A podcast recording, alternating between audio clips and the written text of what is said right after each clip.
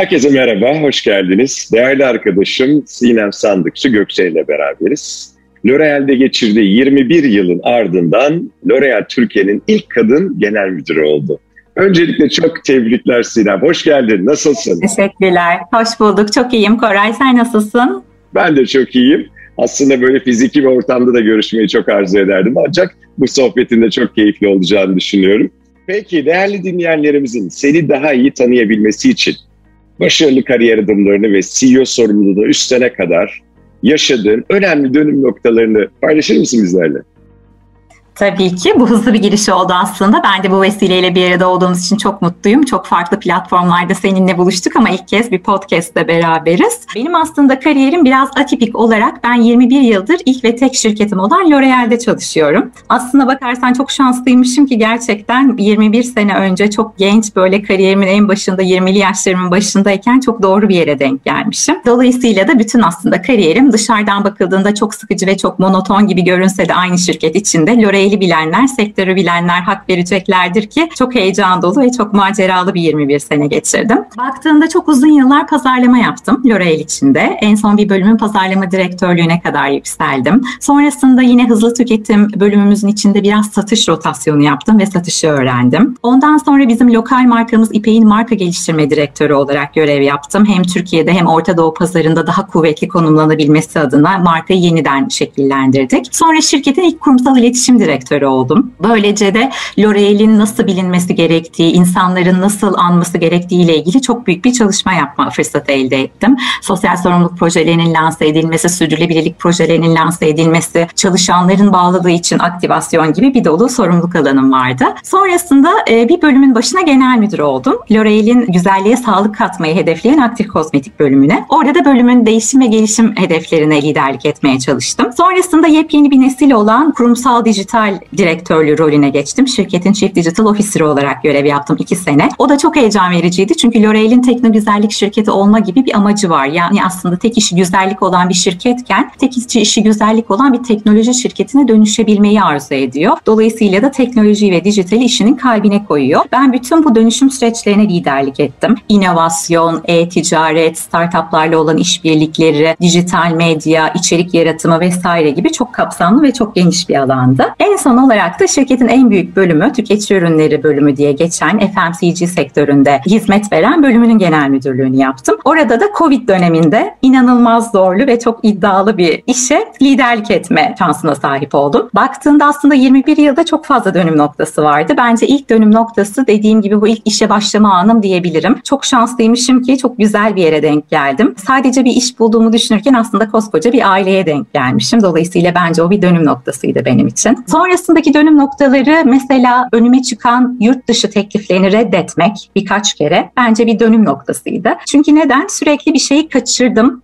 bir şeyden feragat ettim ve onu Türkiye'de nasıl alternatif olarak tamamlayabilirim, neler yapabilirim diye kendimi zorlamamı gerektirdi. Baktığında ben pazarlamadan satışa, kurumsal iletişimden dijitale kadar çok farklı şeyler yapabildiysem aynı şirket içinde aslında bence bunu tetikleyen noktalardan biri hep bu yurt dışına gitmiyorum, ben bu açığımı nasıl kapatabilirim gibi hem benim içimden gelen hem de şirketin bana sunduğu fırsatların bir araya gelmesiydi. Onu söyleyebilirim. Bence çok şanslıydım ki çok güzel ekiplerin ve çok zorlu projelerin bir parçası oldum çoğunu dönüm noktası gibi sayabilirim. Mesela Türkiye'de yapılmamış işleri yaptım. Sıfırdan bir startup e, zihniyetiyle markalar kurdum, markalar lanse ettim. Bence hepsi böyle bana birebir bir şeyler kattı ve birer dönüm noktası gibi konumlayabiliriz. E, ve belki son olarak da e, tahmin edeceğin üzere birkaç kere L'Oreal'le yol ayrımına geldim. Ayrılsam mı, kalsam mı vesaire diye. Her birinde bence gitmeyip kalmayı seçmek de birer dönüm noktasıydı diye e, sonuçlandırabilirim belki. Bence de aslında 21 sene önce L'Oreal de seni bünyesine almasıyla beraber L'Oreal de bence bir kadın lidere bugün şirkete emanet etmesi de L'Oreal açısından bir dönüm noktası olmuş. Hem şirket içinde hem de şirket dışında çok fazla kadınlara da ilham verdiğini biliyorum. O nedenle bu da senin en önemli bence dönüm noktalarından bir tanesi. O anlamda herkesi ışıkta tutacağını da biliyorum. Peki bu değişik pozisyonlarda liderlik yaptın. Şirkette senin gerçekten gerçekten kalmanı sağlayan en önemli faktörler neler oldu? Ben hep söylerim L'Oreal her zaman beni şaşırtmayı e, başarabilen çok büyülü bir şirket. Baktığın zaman birkaç sene önce çok ilginç bir şeye davet edilmiştim. Bir sohbete davet edilmiştim. Bir düelloydu bu aslında. Bir tarafta ben vardım. Yani 21 sene boyunca aynı şirkette kalmış. Kendini farklı kaslarla beraber aynı şirket içinde yükseltmiş birisi. Karşımda da çok tatlı, çok sevdiğim bir arkadaşım olarak kendi kariyerini şirket değiştirerek inşa etmiş ve yine çok üst düzeye gelmiş birisi. Ve aslında paslaşmamızın ana konusu buydu. Kalmak mı zor, gitmek mi? Diye. Dolayısıyla da ben orada neden kaldığımı birkaç kere daha sorgulama şansına sahip oldum ve hep aynı şeyi söylüyorum. Aslında neden kaldım? Çünkü aslında L'Oreal benim değerlerimle çok iyi örtüşen bir şirket. Yani adalet, e, sürekli kendini geliştirebilmek, yaptığın işin çok daha büyük bir anlam katması beni çok hayatta tutan, motive eden şeyler. Dolayısıyla bence orada çok güzel bir örtüşme oldu 21 sene boyunca diye düşünüyorum. Yaptığım iş çok anlamlı. Bu bana inanılmaz büyük bir tatmin veriyor. 9,5 e, yaşında bir kızım var. Küçükken ne iş iş yaptığımı onu anlatırken ben insanların hayatını güzelleştiriyorum diyordum ve hem ben çok mutluluk duyuyordum hem de o çok anlamlı bir iş yaptığımı daha o yaşlarda anlayabiliyordu. Bence bu çok çok çok kritik bir faktör. Diğer taraftan düşündüğün zaman L'Oreal aslında çok büyük, köklü bir şirket ama değişime ve dönüşüme inanılmaz hızlı adapte olabiliyor. Bence beni en büyük etkileyen konulardan bir tanesi bu. Yani zamanının çok ötesinde ana konuları belirleyebiliyor. Sürdürülebilirlik, dijital, yeni nesle hitap etmek vesaire, çeşitlilik, kapsayıcılık gibi. Ve bütün bu büyüklüğüne, hantallığına, köklülüğüne rağmen değerlerinden de ödün vermeden bütün bu değişimlere liderlik edebiliyor olması hakikaten onun aslında çevikliğini gösteriyor. Değişime olan tutkusunu gösteriyor. Ben bunları kendime çok yakın bulduğum için en çok kalmamı etkileyen konulardan e, bunları sayabilirim diye düşünüyorum. Evet ben de yürekten bu şeyde katılıyorum gözlemlerine. İşte işbirliği yaptığımız dönemlerde de şunu fark etmiştim. İşte ortada Hı-hı. bir proje varınca en responsive olan L'Oreal'di. Çabuk karar veren, böyle kaslı bir yapısı vardı çabuk cevap verme konusunda. Hatta birçok keyifli projeyi de o dönemlerde yapmıştık. Gerçekten L'Oreal'in o dinamikliği var. Peki hepsi birbirinden değerli markalarınız var. Biraz da bu markaların varoluş amaçlarından konuşalım. Tabii yani aslında artık anlamlı markalar inanılmaz önemli bir konu. Baktığında bir markaya sonradan anlam yükleyemiyorsun. O yüzden hakikaten o markanın en başından beri çok doğru bir amacı olması ve onun üzerine bir şeyler inşa edebiliyor olmak çok daha anlamlı günümüzde. Ben L'Oreal'in çatı amacından biraz bahsetmek isterim. O da dünyayı harekete geçiren güzelliği yaratmak. Bu çok kuvvetli bir söylem aslında. Çok aktivist bir söylem. Ne demek? Güzelliği herkese ulaştırıp bütün paydaşlarına dokunmayı gerektiriyor. Aynı zamanda güzelliğin kapsayıcı, cömert, sorumluluk sahibi olmasından yola çıkarak dünyayı değiştirebilme gücünü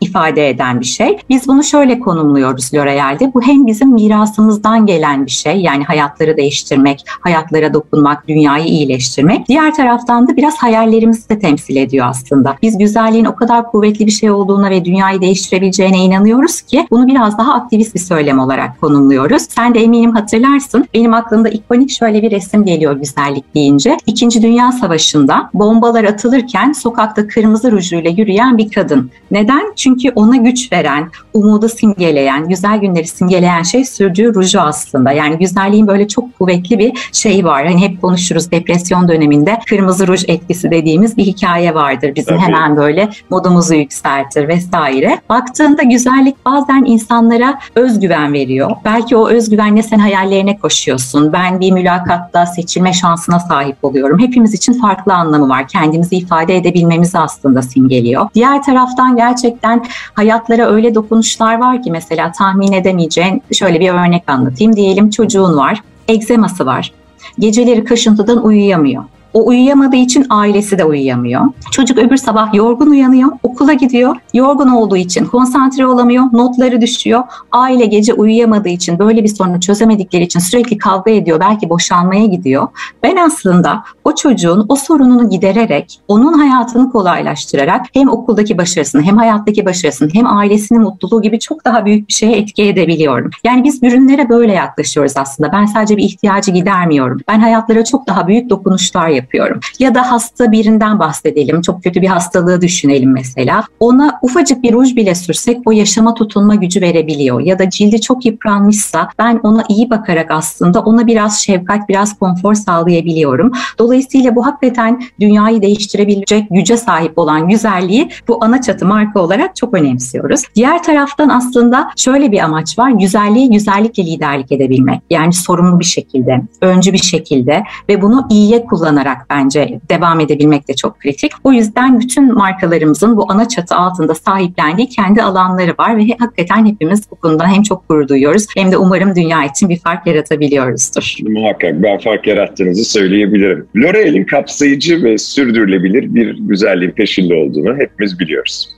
Seninle birlikte bu süreç nasıl ilerleyecek? İşte bunu konuşalım ve hedefleri sevgili Sinem'in nelerdir? Tabii benim de aslında biraz önce bahsettiğim vizyondan yola çıkarak dünyayı harekete geçiren güzelliği Türkiye'de en iyi şekilde aktive edebilmek en büyük önceliğim. Bu ne demek aslında? Bizim tüketicilerimiz, çalışanlarımız, bütün paydaşlarımız kadar çeşitli hepsini kapsayan ve çok yeni nesil bir şirket olarak Türkiye'de liderliğimizi, sunduklarımızı hem tüketicilerimiz hem ülkemiz hem de dünyamız, gezegenimiz için olan katkılarımızı güçlendirmeyi hedefliyorum aslına bakarsan. Birazdan aslında bahsettik biraz önce de baktığın zaman biz çok köklü bir şirketiz ama aynı zamanda da çok yeni nesil bir şirketiz. Hep kendimizi güncel tutan, hep bir adım ileride tutan, bir dolu konuyu çok daha önce sahiplenen ve o konulara çok güzel liderlik eden. Dolayısıyla da zaten sonsuz güzellik ihtiyacına cevap verebilmek etmek biraz böyle olmayı gerektiriyor. Bizim de en büyük amacımız Türkiye'de de bunu devam ettirebilmek. Mesela tekno güzellik konusunda dijital e-ticaret, data, dijital medya, startuplarla olan işbirlikleri, içerik konusunda çok büyük aktivasyonlarımız oluyor olacak. Sürdürülebilirlik konusunda Türkiye'den aldıklarımızı Türkiye'ye geri verebilmek için çok güzel projelerden bahsediyor ve onları hayata geçiriyor olacağız baktığında. Kapsayıcı olabilmek adına, çeşitliliğimizi arttırabilmek adına çok güzel girişimlerimiz olacak. Başarımızı da tabii iddialı bir şekilde devam ettirmek istiyoruz istiyoruz. Çünkü biz uzun yıllardır güzelliğe, güzellikle liderlik eden bir şirketiz ve bu sektörün bir numaralı şirketiyiz. Bunu da çok yeniliklerle, yeni tüketici, değişen tüketici ihtiyaçlarına cevap vererek daha sıkı bir şekilde konumlandırmak istiyoruz aslında. Tabii ki anlamlı markalar hep gündemimizde olacak dediğim gibi. Diğer taraftan da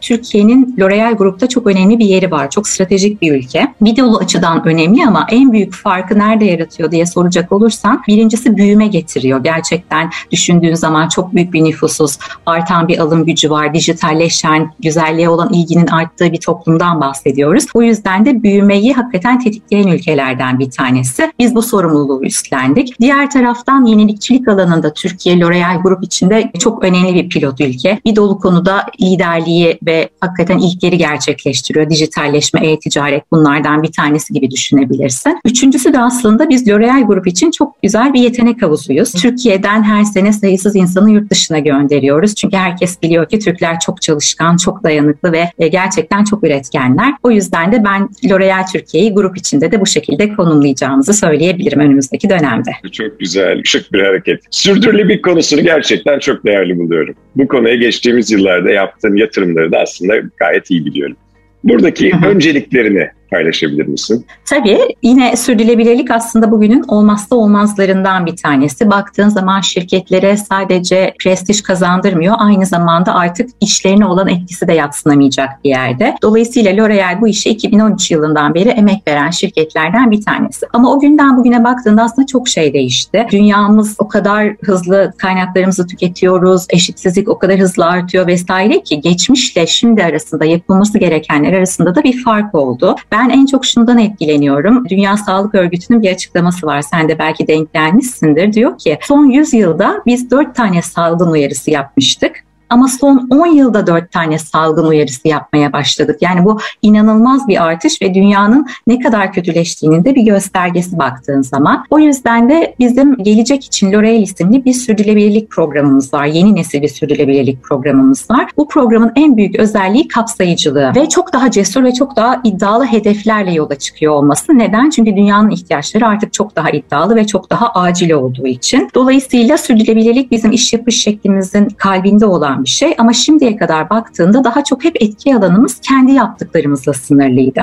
Yani ürettiğimiz ürünlerin etkisini iyileştirmek, sosyal sorumluluk projeleri yapabilmek vesaireyken artık bu yeni programla beraber bütün değer zincirimizi kapsayacak bir şekilde etkimizde yüzde yüze çıkarıyoruz. Bu ne demek aslında? Sadece kendimiz mobilize olmuyoruz, paydaşlarımızı mobilize ediyoruz. Sadece ürün üretiminden sorumlu değiliz, o ürünlerin tüketilmesinden de kendimizi sorumlu tutuyoruz. Ve bu kapsamda üç tane ana başlıkta programı yönetiyoruz. Bir tanesi gezegenimizin sınırlarına saygı duyarak iş yapış şeklimizi iyileştirmek. Sen de biliyorsundur Birleşmiş Milletler'in uluslararası bilim topluluğu ile belirlediği 9 tane gezegenimizin sınırı var. Bu ne demek? Bu sınırlar aşıldığında dünya insanlar için yaşanabilir bir hal olmaktan çıkacak demek ve maalesef bu sınırların üç tanesi hali hazırda aşılmış durumda. Biz aslında bu programın temelini bu hedefleri koyduk ve bu hedeflere katkı sağlamayı koyduk. İkinci olarak şunu söylüyoruz. Sadece dediğim gibi kendi yaptığımızı değil büyük ekosistemimizi de bu işin içine sokmak. Çünkü biz biliyoruz ki bizim gibi şirketlerin bireysel ya da insanların bireysel katkılarıyla değil artık ekosistem olarak çok daha kitlesel hareketlerle biz bu işe bir dur diyebiliriz de gezegenimizi daha iyi bir hale getirebiliriz. O yüzden de gerçekten hep kendimizi sınırlamıyoruz ve bütün iş ekosistemimizi güçlendirerek katkı sağlamaya çalışıyoruz. Son olarak da diyoruz ki dünyanın çok acil bir iki tane sorunu var. Mesela bunlardan bir tanesi çevresel alanda doğanın yok olması, sosyal alanda kadınların durumu diyoruz ve bunlara ekstra fon yaratıyoruz. Mesela L'Oreal'in dünyada yarattığı fon 150 milyon euro her sene gibi düşünebilirsin. O yüzden de bunları hayata geçirerek acil sorunları hemen yerinde etki etmek etmek istiyoruz. Çok şanslıyız ki bu program çok da takdir geliyor. Kapsayıcılık açısından çok fark yaratıyor. Mesela UN Global Compact tarafından en kapsamlı sürdürülebilirlik programı seçilmiş durumdayız. Diğer taraftan bence en kritik kısım bence senin sorunda oydu diye düşünüyorum. Türkiye'de bizim bunu nasıl şekillendireceğimiz. Biz de bu kadar kapsamlı bir program içinde Türkiye'de 3 tane ana öncelik belirledik kendimize. Buna 3W diyoruz. Bir tanesi su, e, water'dan geliyor. Bir tanesi waste yani atık yönetimini geliştirmek. Üçüncüsü de kadınlar, women'dan geliyor. Öncelikle kadın konusu bizim için çok kritik bir konu. Kadını güçlendirmek. Sen de biliyorsun L'Oreal Paris en ana markamız ve onun yıllardır çünkü biz buna değeriz gibi kadınlara güç veren bir sloganı var. Biz artık bunu biraz daha farklı boyutlara taşıyoruz. Mesela bu kadının güçlendirilmesi için ayrılan fondan Türkiye'ye destek almaya çalışıyoruz. Şu an 15 tane sivil toplum kuruluşuyla proje yürütüyoruz ve bu projelere global fonundan Türkiye'ye fon almak için uğraşıyoruz. Diğer taraftan senin de çok iyi bildiğin bilim kadınları için diye bir projemiz var. Özellikle Covid ile beraber gördük ki dünyanın bilime her zamankinden daha fazla ihtiyacı var ve bilimin de kadınlara her zamankinden daha fazla ihtiyacı var. Çünkü maalesef bilim alanında kadınlar çok dezavantajlılar. Dünyadaki araştırmacıların sadece %29'u kadın. Nobel ödülü alan bilim insanlarının sadece %3'ü kadın. O yüzden biz dünyada ve Türkiye'de bilim kadınlarını kuvvetlendirmek, onları cesaretlendirmek, onlara destek olmak istiyoruz ve genç bilim kadınları için diye bir program yürütüyoruz UNESCO ile beraber. Bu senede yine çok iddialı projelerimiz var ve önümüzdeki dönemde çok güzel bir lansmanımız olacak bununla ilgili. Diğer taraftan aslında öbür öncelikli konumuz da su konusu. Biliyoruz ki su kaynakları hızla tükeniyor. Çok yakında ciddi bir kuraklıkla karşı karşıyayız. O nedenle de İstanbul üretim tesisimizi önümüzdeki sene içinde kapalı sistem su döngülü bir fabrikaya çeviriyor olacağız. Bu Türkiye'de bir ilk. Yani dışarıdan su kullanmayan kullanmayarak aslında kuraklık tehdidine karşı suyu kendi içinde döndürerek her yıl 6,5 milyon litre su tasarrufu sağlıyor olacağız. Ana projelerimizi bu olarak sayabilirim. Diğer taraftan bizim markalarımızın da çok kuvvetli katkıları var. Yine denk geldiğini umuyorum. L'Oreal Paris markamızın sokak tacizzine karşı geliştirdiği stand-up eğitimi var. Evet, evet. Bu aslında çok basit bir şekilde başımıza bir taciz geldiği zaman ya da bir tacize şahit olduğumuz zaman ne yapacağını öğrettiğimiz çok basit bir 5D adımından oluşuyor ve birini bile uygulasak aslında insanların hayatında çok fark yaratabiliyoruz. Diğer taraftan Garnier markamız yeşile bağlılık sözü veriyor ve inanılmaz güzel projelerle sürdürülebilirliğe katkı sağlıyor. Kiehl's mesela her tüketicisinin yaptığı alım için bir sivil toplum kuruluşuyla beraber çalışıp drone'la tohum ekiyor ve sen o tohumu takip edebiliyorsun. Aldığın Kiehl's ürününün karşılığında nasıl bir etki yaratabildiğini. Diğer taraftan La Roche-Posay markamız zaten çok bu konuda bilinçli ve çok aktif ama hani sorumlu satın alma konusunda çok büyük işler yapıyor. Mesela bütün bir içeriğini hiç geliri olmayan bir köyden alarak aslında oranın kalkınmasına fayda sağlıyor gibi düşünebilirsin. Diğer taraftan biz aslında sürdürülebilirlik için startuplarla çok büyük bir işbirliği yapıyoruz ve çok yakın yakın zamanda iyilik için tekno güzellik diye bir yarışma başlattık. Hem globalde hem Türkiye'de. Bu konuda çalışmaları olan startupları destekleyerek dünyaya biraz daha ek katkı sağlamaya çalışıyoruz. Hakikaten bence en önemli olan konu bizim L'Oreal olarak yaptıklarımızdan çok ekosistem olarak ve bütün paydaşlar olarak ortakça neler yapabileceğimiz ve bu konuyu nasıl daha iyi sahiplenebileceğimiz diye düşünüyorum. İnanılmaz e, güzel projeler. Yeni dönemde senin liderliğinde yeni dönemde L'Oreal'in daha parlak, daha ışıltılı ve büyük vizyonlar doğrultusunda gideceğini şimdiden görüyorum. Bu yolculuklara sana başarılar diliyorum. Bizler de her zaman senin yanındayız. Katıldığın için çok teşekkürler sevgili Siden. Ben çok teşekkür ediyorum Koray. Her zaman desteğini hissettik ve eminim hissetmeye de devam edeceğiz. Çok çok teşekkür ediyorum bu keyifli sohbet için.